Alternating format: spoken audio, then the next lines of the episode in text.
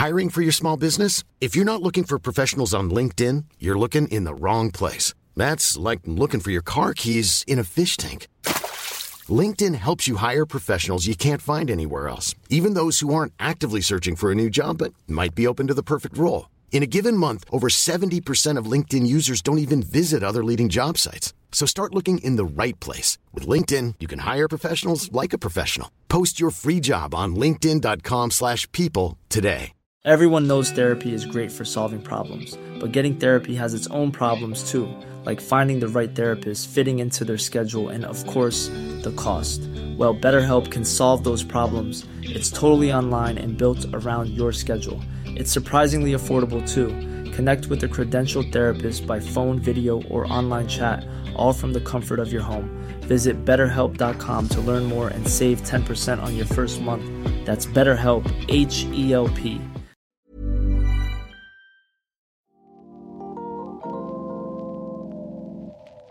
Det här är ett samtal med Fredrik Lundqvist. Han är specialistläkare i barn och ungdomspsykiatri och arbetar på BUP Globen, Stockholmsregionens största öppenvårdsmottagning.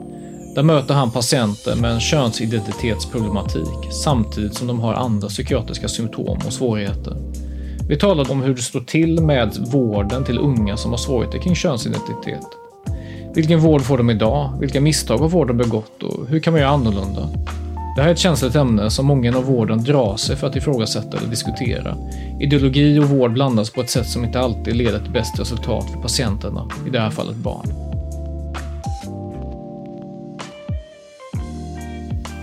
Fredrik, eh, kan inte du berätta lite om, om vem du är och vad du gör, hur du hamnade i den här eh, yrkesrollen som du har? Mm. Jag heter Fredrik Lundqvist och jag är läkare och arbetar på BUP jag är specialistläkare i barn och ungdomspsykiatri. Eh, och eh, barn och ungdomspsykiatri är en egen medicinsk specialitet som handlar om att förstå barn och ungdomar som eh, inte mår bra eller har svårigheter och kan behöva vård. Mm. Eh, under de senaste åren så har det blivit en eh, mer uppmärksammat och det har märkts mer också kan man väl säga i i samhället att det, det finns en, en grupp av barn, ungdomar, tonåringar som upplever att de är, de är födda i, i fel kropp, att de har, känner ett obehag med, med det, så att säga, eh, ja, det könet de är så att säga, födda med. Eh, och jag har förstått att du jobbar med den här gruppen av unga eh, som har så könsdysfori som det kallas.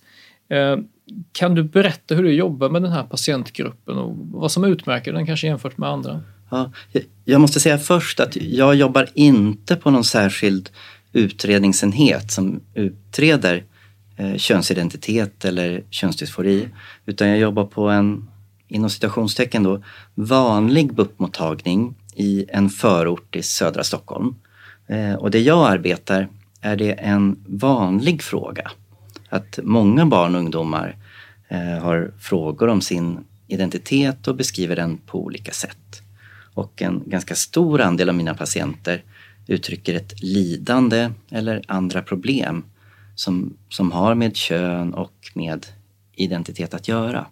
Och det är inte så enkelt att man kan säga att det är en särskild grupp patienter utan eh, det omfattar väldigt, väldigt många barn i eh, tonåren eller under puberteten som eh, funderar, grubblar eh, och ibland uttrycker att de inte känner sig bekväma i sin egen kropp, hur den utvecklas och förändras eller som har mycket tankar och upplever ett lidande och kan känna ett utanförskap som hänger ihop med identitetsfrågor. Så jag ville bara säga det mm. att det är en ganska vanlig fråga och det är inte säkert att det är en särskild eh, grupp eh, patienter. Mm. Men grubblerier över identitet och tvivel och liksom tankar kring den ena kroppen och dess utveckling och så vidare. Det, det, det är väl någonstans så att säga, vanligt att ungdomar och barn i alla tider har haft eh, positiva som negativa känslor kring. Men under de senaste 10-15 åren har det ändå skett en ökning och det finns väl den diagnosen som är könsdysfori, som du jättegärna får berätta lite om, den har ju, det har ju ökat antalet barn som söker vård för just ja. det. Och det vill jag, skulle jag vilja veta vad du tänker beror på. Ja. Det är en del av det, att det ökat mycket. Men det har också förändrats mycket över tid och det fortsätter och förändras. Eh, både hur eh, symptomen ser ut, eh, det förändras eh, vilken ålder som barn eh, söker hjälp eller eh, uttrycker att de inte mår bra. Eh, det förändras hur samhället och vården tänker eh, om kön och identitet. Så det här är ett område i ständig förändring. Och det tänker jag att man måste ha med sig för att göra ett eh, för att ta ansvar eller för att göra ett bra arbete på, mm. på det här området. Vad, vad, tror du den här ökningen som på, på vissa håll i landet, alltså det har gått från ett par om året innan 2010-talet eh, som så att säga söker vård för, eller som blir diagnostiserade med könsdysfori till en ökning mm. som är rätt, rätt otrolig. Vissa menar att det beror på att stigmat kring eh, könskorrigeringar eller könsbyte oavsett hur man vill kalla det, att det försvann. Eh, vad, vad, tror du, du ökningen beror på? Mm. Eh, jag säger gärna det, vad, vad jag tänker. Eh, men det är också många andra som har ställt sig de frågorna. Eh, och eh, det är en utmaning att svara på det enkelt. Därför att det är flera olika saker på en gång. Mm, Här ryms eh, klassiska frågor om hur det är att växa upp och söka sin identitet. Det finns frågor om vård, hormonbehandling, kirurgi. Det finns ideologiska och politiska frågor Eh, det eh, finns eh, Ehm, många klassiska mänskliga frågor eh, som handlar om eh, till exempel sexualitet, eh, reproduktion ehm, och också om en grundläggande förståelse av vad det är att vara människa. Alltså att den här vården och de här frågorna väcker många starka eh, teman som nog alltid har funnits där i, i människors liv. Och jag tror att man behöver se just att det ryms eh, många olika frågor samtidigt. Eh, och där vi idag med diagnostiken lägger hela förklaringsvärdet, 100 procent av förklaringen i att det finns en diskrepans eller inkongruens mellan ett barns inneboende identitet, eh, oavsett om den är fast eller föränderlig, och kroppen. Eh, och det tänker jag är ett mycket, mycket stort problem. Att vi försöker förklara eh, en komplex fråga vi vården behöver ta ansvar för, som vuxna, politiken, säkert också media. Eh, att man lägger hela förklaringen i att det handlar om en missmatchning mellan kropp och identitet hos ett barn. Och det, det är inte rätt och riktigt att göra så. Men menar du att, så att säga, man har bortsett från andra förklaringar som kan förklara varför ett barn mår dåligt, har tvivel över, över kroppen och identiteten och att man har riktat in sig på att det är en förklaring som spelar mer roll, det vill säga den här diagnosen av könsdysfori med allt vad det kan innebära av pubertetsblockerande preparat, mm hormonpreparat och i vissa fall möjligen senare även könskorrigerande kirurgi? Ja, alltså om man tittar på det lite historiskt så för 25 år sedan så bedrevs inte den här typen av vård i Sverige för barn och unga. Det kan ha funnits enstaka just under 18 år som har eh, eh, sökt sådan vård eller som har varit eh, det, det, alltså jag törs inte säga säkert, men det var inte organiserat. Och under 00-talet och början av 10-talet så var det kanske enstaka barn i Sverige per år ehm, som, som sökte vård. Eh, och den kunskap man hade om det eh, det, det kommer från vuxna personer, framförallt oftast män. Och eh, själva termen ehm, könsidentitet är definierat av ja, personer som mötte framförallt män som sökte hjälp. Ehm, och det är en helt annan bild, en helt annan grupp som eh, söker vård idag och eh, det finns inte någon vedertagen eller etablerad princip för hur man ska utreda egentligen. Även om man säger det att det finns ett holländskt protokoll som utformades på 90-talet så eh, det protokollet det gjordes när det fanns en helt annan förklaringsmodell. Eh, då sa man att det fanns två kön och man ville fånga eller man ville diagnostisera transsexuella eh, tidigt så att de inte behövde genomgå inom situationstecken då, fel pubertet eh, med det lidande det innebär. Eh, idag har man en helt annan förklaringsmodell där man eh, tänker att det finns eh, ett spektrum, att kön kan vara flera olika dimensioner och många olika saker. Man definierar både kön och identitet på ett helt annat sätt än mm. när man gjorde det här protokollet. Och då, då är det ett stort problem att man utgår ifrån um, kunskap som bygger på en hel, ett helt annat sätt att tänka och tror att man kan applicera det på, på barn och ungdomar här och nu och bedriva trygg och säker vård utifrån det. Det, det kan man självklart inte. Men så att om jag förstår det rätt så eh, för det första, det var rätt ovanligt, eller du sa ett par om året. Ja, alltså, alltså det, ja, men det var mm, lågt helt enkelt. Och det kanske var, alltså när du och jag var unga tror jag, det fanns mycket, jag ska säga identitetssökande, det fanns eh, många eh, artister, kulturpersonligheter som uttryckte eh, eh, det, det, man kanske idag kallar könsuttryck eller genus eller hur man presenterar sig själv på ett androgynt eller ja, men på många olika sätt. Men man drog inte slutsatser utifrån det. Att vi behöver behandla eh, barn med hormonpreparat eller med, med kirurgi. Mm. Och, och sen så använder man det här holländska protokollet som var anpassat dels för en mycket mer, vad ska jag säga, binär könstillhörighetsförståelse, det vill säga antingen mm. är du man eller kvinna. Ja. Det är inte ett, en glidande skala mm. där du kan vara lite hur du vill.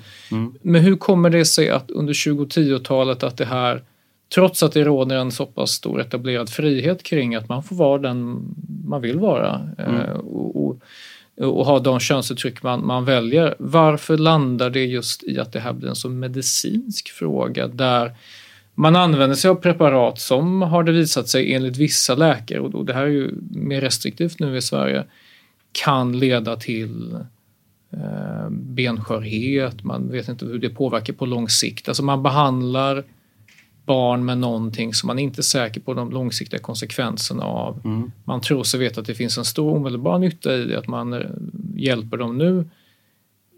Men, men du menar att det är, ett, det är ett föråldrat sätt att se på Nej. könsidentitet? Nej, ja, det är en, där komplexiteten kommer. Att det är flera olika principer, eh, flera olika eh, saker som händer samtidigt som leder oss fram till den eh, situation vi har idag. Eh, alla som har försökt förklara ehm, det är den vad ska jag säga, sits som vi står i idag med Mm, en enda förklaring eller med en, en tydlig, eh, ja, hitta en tydlig forskningsrapport eller någonting. Alla de har gått bet. Ehm, jag tänker att man måste se att det är samtidigt en fråga kring lidande eh, och eh, en känsla av utanförskap och önskan om tillhörighet, behov av bekräftelse hos sårbara barn och unga. Det är det samtidigt som Eh, det också finns eh, eh, en ideologisk rörelse, närmast politisk skulle man kunna säga rörelse, kring transpersoners rättigheter och allmänt en, en stark idé om mångfald, normkritik, att man ska ha möjlighet att ifrågasätta vedertagna sanningar på ett annat sätt än tidigare. Eh, och eh, vi har samtidigt också en tendens att eh, förklara mer och mer av känslomässiga problem med psykiatriska diagnoser och tillstånd. Och alla de här sakerna tänker jag finns samtidigt och säkert fler också. Så att det är samtidiga politiska beslut, det är hur vården fungerar, det är hur diagnostiken ser ut. Och i praktiken är det så att eh, barn föds naturligtvis inte i fel kropp. Alla, alla vi som lever har, har precis den kropp vi har och som vi har, som vi har fötts med. Och det är helt oavsett vilken identitet vi har. Eh, och eh, att diskussionen kring trans ser ut som den gör idag, det handlar väldigt mycket om hur, hur vården fungerar. Och att eh, vi diagnostiserar identitetsfrågor hos barn som ett särskilt eh, tillstånd och eh, som eh, en åkomma eller ehm, sjukdom som kan behandlas med kirurgi och hormoner. Men du menar att det, det är på något sätt fel att tro att hormonbehandling, pubertetsblockerare och eventuell kirurgi kan vara en lösning för det, barn? Det kan vara det. Men det kan inte vara det om eh, man inte har bra på fötterna. Om man inte har bra erfarenhet och eh, evidens. Att vi, att vi har vårt arbete inom vården med att det är en bra, tydlig, genomtänkt diagnostik eh, och att vi har behandlingsmetoder där man har forskat om eh, hur mycket de kan hjälpa eller hur, hur mycket de kan lindra. Mm. Men, Eh, för för en, en sak jag måste säga också är att eh, en sak som jag tror är viktig det är att eh, det finns ett tänkande här kring eh, eh, att psykiatrisk vård är en rättighet och att det, det är en stark sån drivkraft. En, liksom att man har rätt till vården så. Det, det kan man mycket väl ha men man behöver också se att eh, psykiatrisk vård eh, löser inte alltid eh, de problem man söker för på samma sätt som man kan bota en infektion eller, eller så. Eh, och eh, oftast kan man kanske lindra symptom något eller man kan anpassa efter de, de svårigheter barn och ungdomar har. Eh, men eh, ett bekymmer är att man har det här rättighetstänkandet och ser en tydlig, eh, konkret eh, lösning i, i de här interventionerna. Och det tror jag är ett väldigt, väldigt farligt sätt att tänka när man står inför en komplex fråga.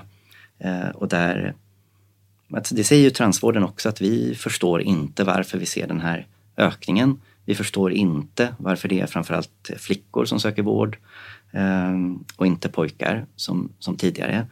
Eh, och när man inte förstår det problem man står inför, då, då är det ett bekymmer om man intervenerar, om man eh, behandlar alldeles, alldeles för kraftigt utan att veta vad, de är, vad det är man faktiskt behandlar.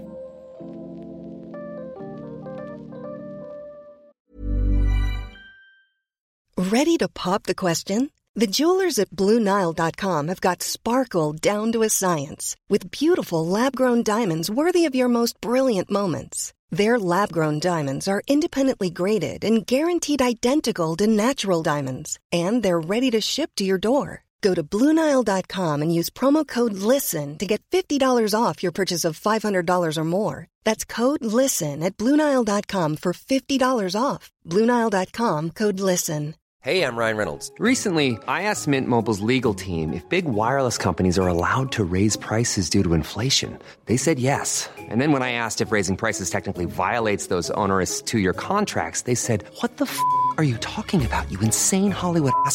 F- So to recap, we're cutting the price of Mint Unlimited from $30 a month to just $15 a month. Give it a try at mintmobile.com slash switch. $45 upfront for three months plus taxes and fees. Promo for new customers for limited time. Unlimited more than 40 gigabytes per month. Slows. Full terms at mintmobile.com.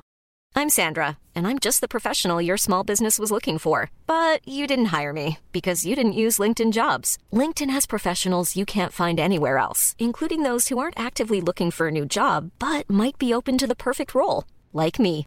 In a given month, over 70% of LinkedIn users don't visit other leading job sites. So if you're not looking on LinkedIn, you'll miss out on great candidates like Sandra. Start hiring professionals like a professional. Post your free job on linkedin.com/people today. Karolinska gick ut i, i sina, um, de hade, det var ett par år sedan och sa att det var ett antal läkare som hade jobbat med den frågan som sa att vi, vi vet inte riktigt vad de långsiktiga konsekvenserna är av den här medicineringen. Vi kan inte med säkerhet säga att det hjälper och därför avråder vi från att man gör det här. Och man var också besviken på att Socialstyrelsen hade varit så seg i att uppdatera de nationella riktlinjerna när det kommer till transvård för barn. Um, I Storbritannien så har man på grund av ett antal uppmärksammade fall stängt kliniker. En av de största, Tavistock-kliniken, har man efter ett uppmärksammat rättsfall stängt ner, så vitt jag förstår. Och det verkar som att en del, men det här är ju ett av skälen till att den här frågan är så pass omdiskuterad och varför det är så otroligt starka känslor här. Det verkar ha dykt upp en, en starkare opinion inom eh, läkarkåren och bland en del psykiatriker att vi får nog vara väldigt försiktiga för att den här behandlingen är i många fall irreversibel. Eh, och vi vet inte om den gör mer skada än nytta. Är det det vi, vi så att säga, genomlever nu? Vi har haft tio år då det varit en, en rad barn har behandlats av transvården i Sverige och att man nu får kommit på andra tankar. Ja, alltså, den frågan är ju svår att svara på av flera olika orsaker. Och det är just att det är eh, ideologi och vård och eh, saker vi inte vet samtidigt. Eh, till exempel att vi tidigare hade, idag skulle man kunna säga då, en binär förståelse av kön när man gjorde det här holländska protokollet. Och idag har transvården en icke-binär förståelse. Alltså man tänker på kön på ett helt annat sätt. Tittar man på hur 1177 och vården i övrigt definierar kön idag så ser det helt annorlunda ut än hur man uttryckte sig eh, för 25 år sedan. Men är inte det här en paradox att å ena sidan så har man rört sig framåt men å andra sidan så är transvården till barn väldigt så att säga binär, det är antingen eller. Ja, det blir ju, det finns eh, gott om inkongruens här i vuxenvärldens förhållningssätt. För mig blir det helt ologiskt om kön är ett spektrum.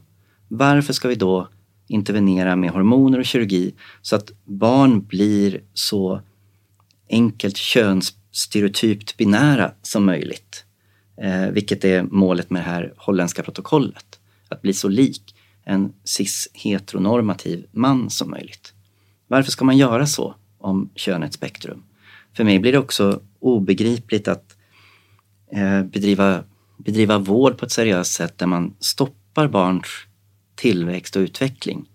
Ehm, och eh, förutsätter att eh, innan man har gått igenom puberteten som barn ska kunna förutsäga vad puberteten innebär. När, när även läkare och forskare har svårt att säga eh, och, och förutse hur identitet eh, utvecklas. Sanningen är ju att varken psykologer eller läkare kan beskriva eller svara på eller säga och ingen inom transvården eller för den delen i vården i övrigt hade kunnat förutse för 20 år sedan att eh, icke-binaritet eller genderfluid eller liksom en eh, mer dimensionellt tänkande kring kön, att det skulle vara eh, en viktig fråga som man, man skulle planera vård utifrån. Det här, det här är ju så föränderliga frågor, alltså identitet förändras hos det enskilda barnet. Eh, om det inte är så att man intervenerar och låser fast. Alltså för det man gör när man intervenerar tidigt, det är ju att man gör könsinkongruens till en permanent fråga för resten av livet. Eh, så på det sättet så föds barn inte till trans utan man blir det på grund av att man får transvård. Eh, och det som är viktigt här också som jag vill säga det är att Eh, samtidigt har man också frikopplat identitet och eh, identitetsbaserad diagnostik från all annan vård. Alltså man följer helt andra principer. Man diagnostiserar de här tillstånden som ja, nu har man ju väldigt grova diagnoser idag och de förändras men ändå ospecificerad könsidentitetsstörning, eh, transsexualism, eh, könsdysfori. Det diagnostiserar man enbart utifrån identitet i sig. Tidigare fanns det en helt annan klinisk bild i den forskning som har bedrivits. Eh, men man har kapat bort så mycket av helhetsförståelsen av ett barn och ett barns utveckling. Av att lyssna på föräldrar, på olika informationskällor eh, runt omkring barnet. Om och man liksom väljer ut enbart identiteten Barnets som grund för att... uttryckta identitet. Ja, barnets uttryckta egna identitet som grund för att ställa en identitetsbaserad diagnos.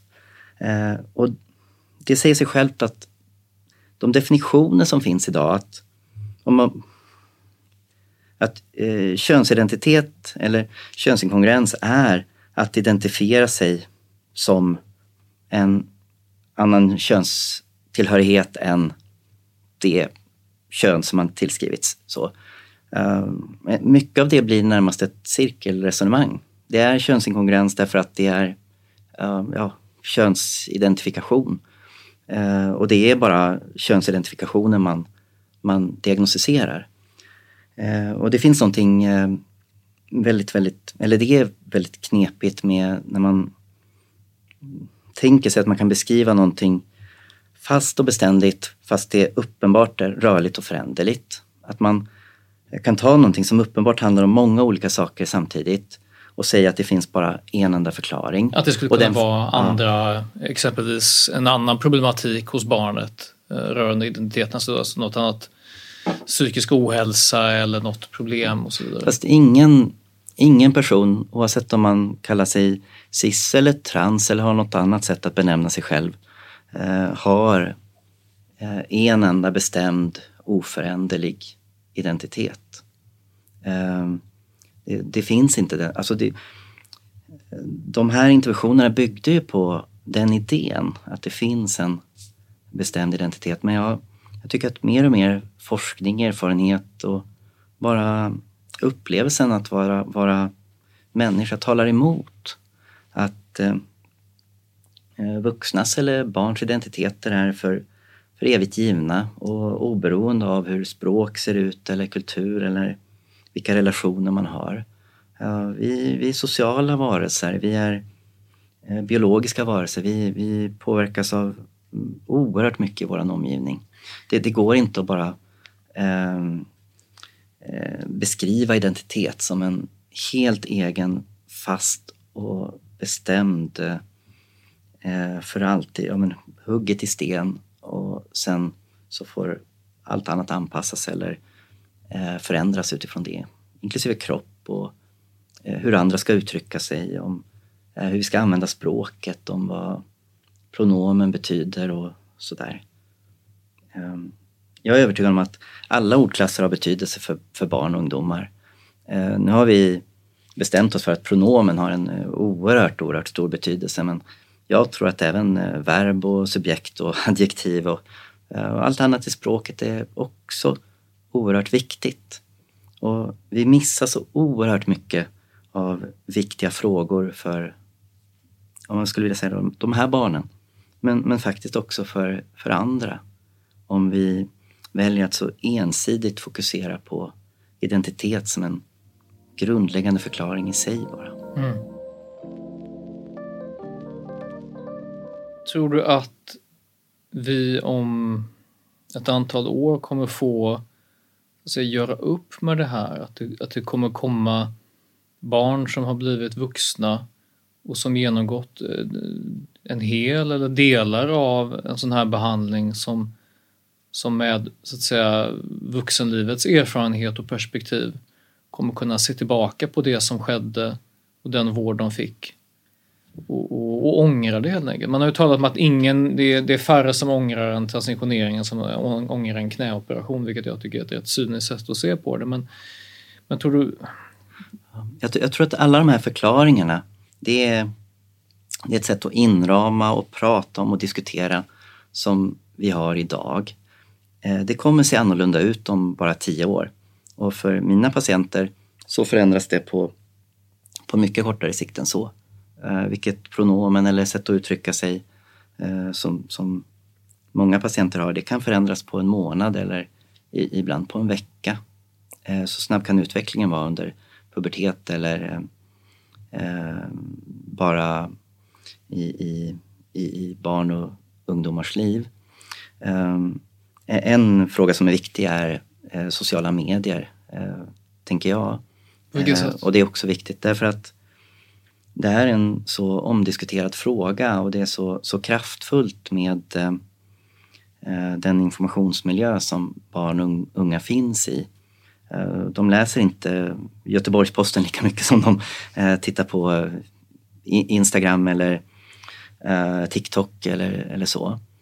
och en klok person borde förr eller senare sätta sig och titta på hur tidigare generationer av sociala medier har format hur könsidentitetsfrågor har bestämts, uttryckts hos patienter och i vården. Ehm, där det är tydligt att eh, olika mediala plattformar har haft olika logiker. Och där är jag ju orolig för att vi ska ha en TikTok-generation snart vad gäller transvård. Där det kan bli ännu mera eh, snabba förändringar eller eh, Eh, förenklade beskrivningar av vad identitet är. Det här är, det är en eh, mycket, mycket olycklig förenkling eh, av en komplex fråga där eh, vården hamnat väldigt fel och tar stora allvarliga risker med många barns liv och hälsa. Och eh, jag vill inte säga att någonting är egentligen rätt eller fel med olika hormonbehandlingar eller kirurgi eller så. Ehm, men ehm, det finns inte någon bra evidens. Det finns ingen bra grund för hur man ska utreda och förklara identitetsfrågor hos fyraåringar, hos tolvåringar, hos 20-åringar eller nästan inte ens hos vuxna faktiskt. Eller det finns inte det hos vuxna heller skulle jag vilja säga. Då. Men framförallt inte hos barn och ungdomar. Och det finns inte några vedertagna principer för eh, hur man behandlar eller hur man ska utvärdera behandlingen. Eh, en märklighet tycker jag, det är att eh, man utlovar så mycket från vården. Att man säger att man kan hantera och att man kan lindra, att man kan på ett bra sätt hjälpa. I det här holländska protokollet, när man börjar behandla med stopphormon, hos de patienterna, i alla fall hos flickor, så... Vad gör ett stopphormon? Eh, ja, förlåt. Stopphormon, det är... Alltså det holländska protokollet bygger på att man ska kunna stoppa ett barns pubertet tidigt. Det sägs då vara Tanner stadium 2 och det är alltså väldigt, väldigt tidigt i ett barns pubertet. Man ska kunna stoppa puberteten då ge lite rådrum, betänketid så att barnet sen kan vara med och eh, Eh, bestämma vilken pubertet ska jag gå igenom. Ska jag eh, bli eh, hormonell pojke eller hormonell flicka?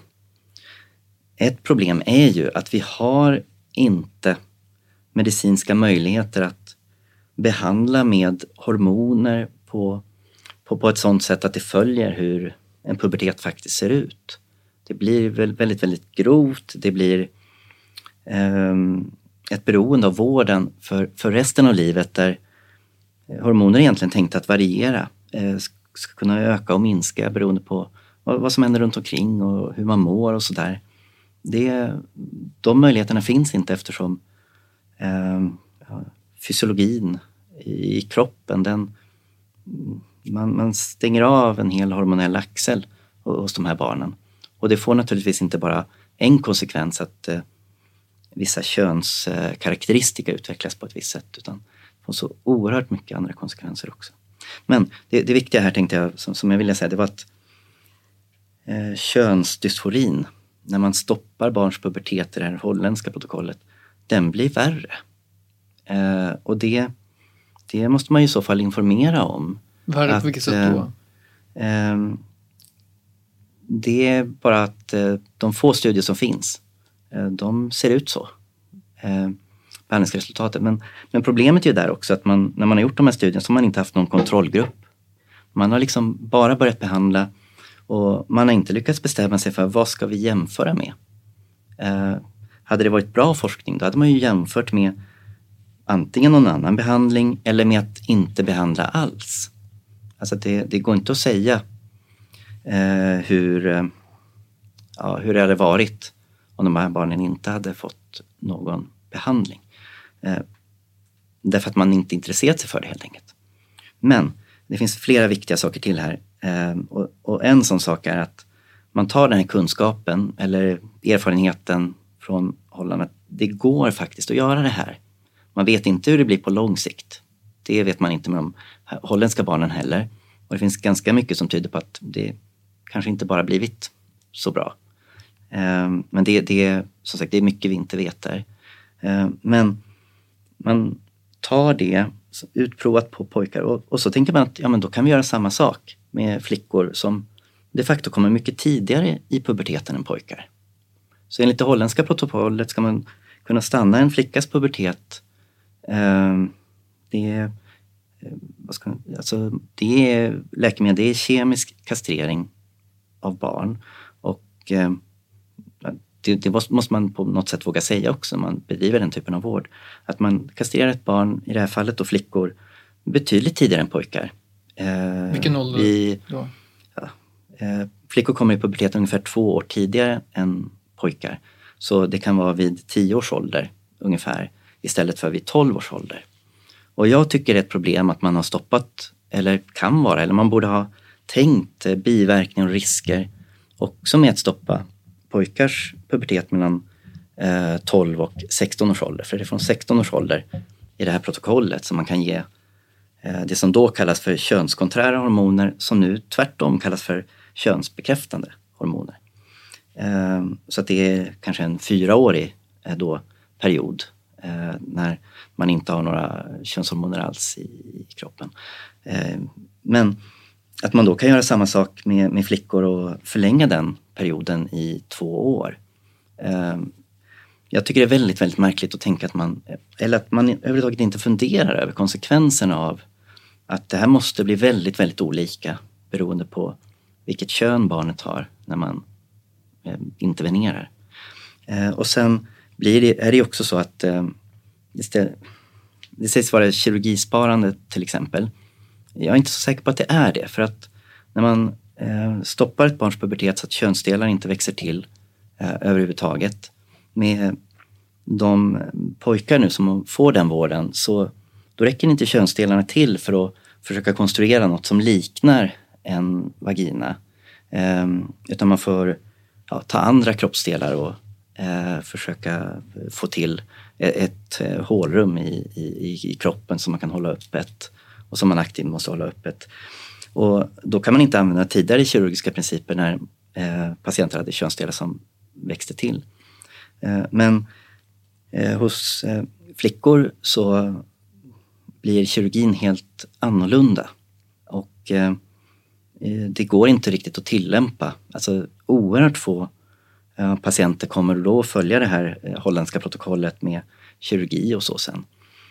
Och i det protokollet var det först efter de kirurgiska interventionerna och väldigt kort tid efter dem, att man äntligen har fått sin bekräftande operation. Det var först då man kunde se en lättnad av, av könsdysforin. Behandlingsprocessen innan dess, ehm, där var det värre, så att säga. Så man måste börja vara ärlig med eh, att det finns stora biverk eh, det finns biverkningar, risker. Man måste börja ha vettig information eh, som grund för när man bedriver den här typen av behandling. Och vården måste börja ta ansvar för biverkningar och risker.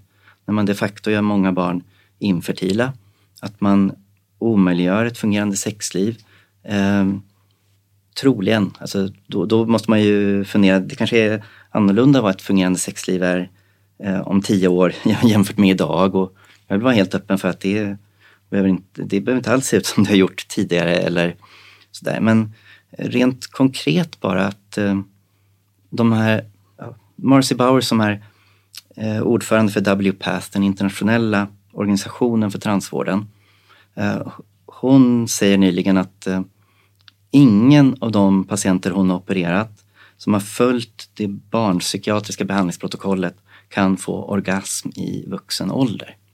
Och då kanske inte orgasm är det centrala vid en människas sexualitet. Men ett barn men kan det har väl inte betydelse. överblicka det. Det finns inget barn som har genomgått ett barn innan barnet har genomgått pubertet vet inte vad en orgasm är, vet inte vad familjebildning är, kan inte överblicka konsekvenserna. Vi har ju en 25-årsgräns för sterilisering i Sverige, väl? Ja, absolut. Och- Förutom med eh, barn som identifierar sig som trans.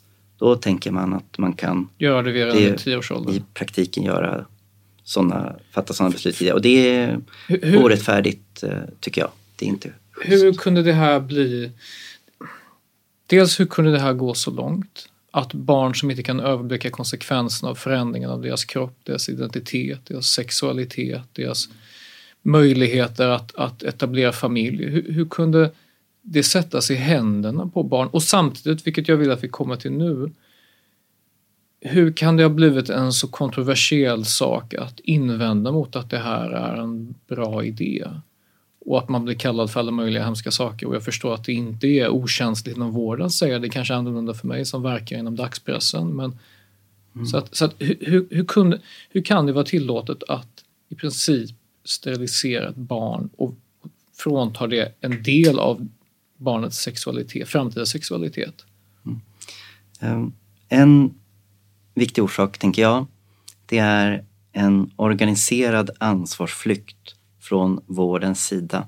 Utan det så hade vi inte kunnat hamna i den här situationen. Hade vi som jobbar i vården på allvar tagit ansvar för våra patienters hälsa, då hade vi till exempel haft information tillgänglig om vilka biverkningar som finns av eh, att stoppa ett barns pubertet under en längre period, av eh, eh, den kirurgi som man tänker ska komma längre fram, där det funnits ett helt annat tänkande. Här har man låtit idéer och ett visst perspektiv gå före barns rätt till trygg och säker vård. Och det är inte acceptabelt. Sen förstår jag många av mina kollegor att eh, det här är en svår fråga att greppa därför att den innefattar så många saker samtidigt. Det handlar om en omdefinition om vad centrala begrepp betyder. Att, ja, kön betyder någonting annat, identitet betyder någonting annat och så vidare. Eh, och, då, och så kommer det massor med nya begrepp. Eh, stark övertygelse hos många patienter att jag behöver testosteron, jag behöver te för att kunna må bra. Eh, eller jag be- behöver den här kirurgin. Och det är klart att det är, det är inte lätt att som enskild vårdpersonal förhålla sig till det. Men sammantaget eh, så blir det ett jätteproblem att man har så här långa, långa utdragna vårdprocesser eh, där vården delas upp mellan olika vårdgivare eh, där ingen av dem egentligen vill ta ett helhetsansvar. Eh, där eh, man tillämpar principen fire and forget i stort sett vid varje steg i vårdprocessen. Eh, den är enkelriktad. Den är strukturerad bara utifrån de här interventionerna. De bygger på, alltså hela processen bygger på att komma vidare nästa och nästa och nästa steg i att det här barnet ska få bekräftelse för vem barnet egentligen är. Och en övertygelse om att det där, vad man egentligen är, finns där och att bekräftelsen behöver bestå av vissa hormoner och av vissa eh, snitt med skalpellen. Eh, men så får man naturligtvis sammantaget inte göra. Och det behövs fler kollegor i vården som eh, pratar om, diskuterar och försöker, jag tar, tar ansvar för barns hälsa eh, oavsett vilken identitet de har. Um, det är mycket, mycket märkligt att det inte finns någon information överhuvudtaget, till exempel i BUPs farmakologiska riktlinjer, um, huruvida ett barn är kastrerat eller inte. Uh, andra läkemedel som ADHD-läkemedel, antidepressiva och så vidare. Det är, vi har ordentliga beskrivningar av hur man ska utvärdera och Ehm, vilka effekt, vilken effekt det kanske kan tänkas ha och så vidare. Men det saknas helt information i, i ja, vanliga farmakologiska riktlinjer om vad just den här behandlingen, eh, hur den påverkar eller om det finns interaktioner eller så. Eh, och det finns många sådana här nästan dumma saker i vården. Att man samtidigt ger barn läkemedel som innebär benskörhet och rekommenderar kraftig lindning över bröstkorgen. Jag har tänkt nu att det kanske är bra på vissa sätt därför att det blir nog mindre vad ska jag säga, direkta skador eller frakturer. Man gör barns skelett lite mjukare och så sätter man, lindar man eh, över bröstkorgen. Eh, men långtidseffekterna tror jag eh, är att eh, många kommer ha eh, problem, bekymmer längre fram på grund av att tillväxten av revben, bröstkorg påverkas. Det är alltså flickor som lindas? Ja, att man rekommenderar eller länkar till binder. Ja, precis, precis. Att man har ja, packer eller också då att man svårt att säga att man kanske tipsar direkt från vården i, idag, men man hänvisar i alla fall direkt till information om att också tacking eller packing, att eh, liksom trycka undan eller eh, sina könsorgan och sådär. Eh, och, det, och det finns många, eh, alltså, som psykiatriker så bekymrar det mig jättemycket att um, man blockerar viktiga centrala mekanismer i ett barns kropp kontakten mellan det centrala nervsystemet och det hormonella systemet. Det går via kärnor som eh, hypofys och hypotalamus. Och det här systemet är gjort för att utvecklas och förändras under puberteten och tonåren. Och med de här interventionerna så blockerar man det systemet. Och om man medicinerar med testosteron sen, då, då blockerar man också det systemet. Så att man, man plockar liksom bort en sån central regleringsmekanism hos den patienten. Eh, och det, det finns liksom inget medicinskt eller psykiatriskt tänkande eh, runt omkring det. Utan man bara tar för givet att det här är någonting man bör göra eller att det är en självklarhet eller någonting som inte får diskuteras. Och det är jättefarligt vad det gäller vård. Att inte ha utrymme för att värdera, jämföra eh, och, och, och, prata om. Varför blev det så? Varför är det här området så, det här, det här får vi inte prata om och om du pratar om det här så är, du, du är emot transrättigheter eller du föredrar att barn begår självmord på grund av könsdysfori? Ja. Alltså, på sätt och vis så tycker jag den frågan är lite, alltså den är, eh, kan vara nästan vara lite vilseledande. Mm. Därför att mitt jobb är inte att riktigt svara på de frågorna utan det är att försöka få till att patienter får trygg och säker vård oavsett vilken social miljö de befinner sig i, oavsett vilket kön de har eller identitet eller så. Eh, och det, ibland finns det en fara att dras in i de diskussionerna. Mm. Sen fattar jag att jag, jag gör det också. Men um, jag tror att det har varit ett bekymmer här att många har liksom villats bort i sådana diskussioner faktiskt många läkare istället för att göra sitt jobb, att faktiskt utgå ifrån eh, hur patienten har det. Eh, istället för att lyssna ordentligt på patienten, lyssna på föräldrar, så har man börjat i idéerna, tagit dem för givna och tänkt att eh, eh, andra får ta ansvar.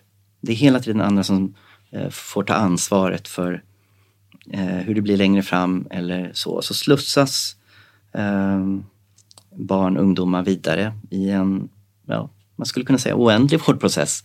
Därför att den tar aldrig slut. Ja, de blir livslånga Om man har inget sätt att utvärdera det riktigt. Ja, i alla fall om man fortsätter följa det. Mm. Sen nu i praktiken är det ju många som hoppar av. Alltså tidigare, tidigare har det varit eh, eh, som en, en, lag nästan att eh, alla där man väl har intervenerat eh, fortsätter. Liksom. Det är en enkelriktad, enkelriktad vård. Det är en diagnos, det är ett tillstånd, det är en behandling. liksom one fits all. Um, nu så är det ju mycket, mycket stökigare. Att det faller ifrån många. Det dyker upp någon mamma som plötsligt liksom funderar över, oj, det verkar som att min, mitt barn mår mycket, mycket sämre efter att eh, slutat växa och utvecklas eller sådär. Och så, på, på något sätt så ramlar de ifrån. Eh, men Så det, det är en mycket mer diversifierad bild idag av hur det faktiskt blir och hur det går. Eh, och eh, som sagt, vi visste inte tidigare vad, vad det här innebar. Ehm, jag tycker det är ett problem att det beskrivs som så väl vedertaget. Det är inte det. Ehm, en sak som är, skulle jag vilja säga, vedertaget och väletablerat, det är att eh, den molekyl man påverkar, det är protein. Protein är ehm, verktygen i kroppen ehm, som, som vi alla behöver. Det spelar ingen roll hur man definierar dem, vi behöver våra, våra proteiner. Eh, det finns en sån molekyl, GNRH heter den, Eh, som har funnits sedan innan vi gick upp på land. Eh, innan vi började andas syre och sådär. Man nu kan identifiera sig bakåt i eh, epoker, då, till dinosaurier och så. Dinosaurier hade precis samma molekyl som vi har. Fiskar har samma molekyl som vi har, GNRH. Ehm, och sen nu så har vi flera tusen tonårstjejer som är helt övertygade om att de, de behöver inte den. Och en del vårdgivare som tänker att ja, den centrala molekylen i livets kemi, den kan vi plocka bort eller blockera dess funktion på ett tryggt och säkert sätt. Ehm, därför att idéerna här, eller identitet, är, är, så mycket viktigare än den basala fysiologin. Och alltså, egentligen kan man få tänka så. Jag tycker det är viktigt att man får tänka så. Att patienter får lyfta de frågorna och även kollegor måste få jobba med och behandla på det sättet. Men man det räcker inte med att respektera sina patienters pronomen och identitet. Vi som jobbar i vården måste också ha respekt för långtidskonsekvenser för hälsa, både fysiskt, psykiskt, eh, psykosocialt. Och där sätter vi många barn och, ungdomar, barn och unga i en väldigt svår situation framöver. Där eh, man är beroende av vård, eh, där vi faktiskt inte vet hur vi ska utvärdera riktigt. Vi vet inte hälsokonsekvenserna eh, på, på lång sikt. Det finns biverkningar. Ingen går fri från det med den här typen av behandling. Och det är på så många sätt oprövat hur det blir för den stora mängden patienter där vad gäller att operera till en penis, ett eh, könsorgan som liknar det manliga könsorganet där man tar hud från, sig underarmen. Man måste få bort allt hår naturligtvis för det är ingen bra om det växer in i ett konstruerat urinrör.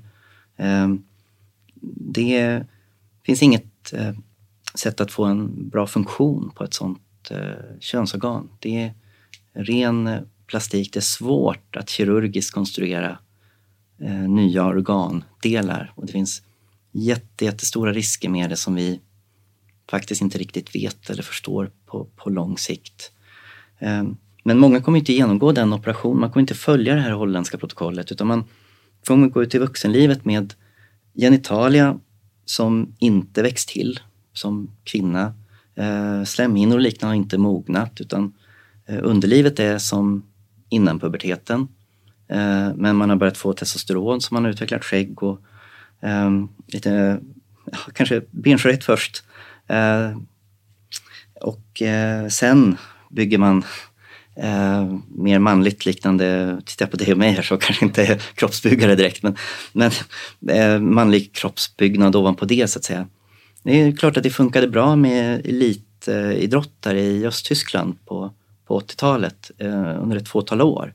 Men vad det innebär på längre sikt att ha, eh, Eh, inte har utvecklat ens den styrka och hållfasthet som ligament och eh, eh, benskelett ska ha eh, under, liksom när man ska uppnå sin peak bone mass i slutet av tonåren för flickor. Och, och, och sen ha testosteroneffekten och bygga mycket muskler ovanpå det.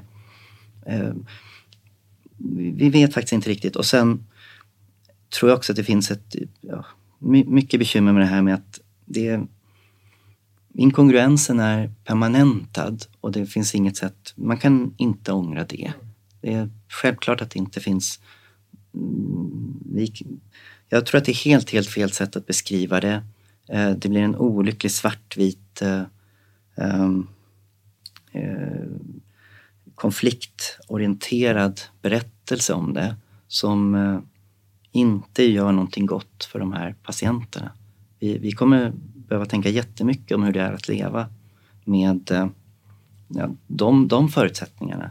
Men eh, vi, vi måste komma ifrån det här svartvita konfliktorienterade och vi måste börja se patienterna istället för att se starka idéer om, som de har eller som samhället har.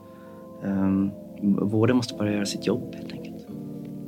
Fredrik Lundqvist, tack så mycket för det här samtalet och eh, för att du delar med dig. Tack så mycket. Tack.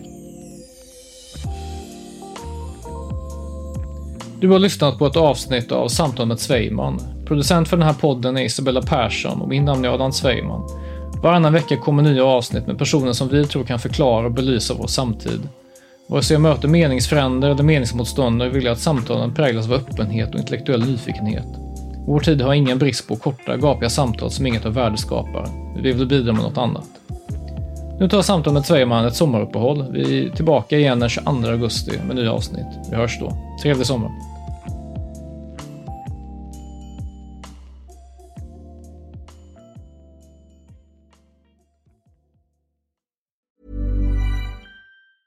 Even when we're on a budget, we still deserve nice things. Quince is a place to scoop up stunning high-end goods for 50 to 80% less than similar brands. They have buttery soft cashmere sweaters starting at $50, luxurious Italian leather bags, and so much more. Plus, Quince only works with factories that use safe, ethical, and responsible manufacturing. Get the high-end goods you'll love without the high price tag with Quince. Go to quince.com/style for free shipping and 365-day returns.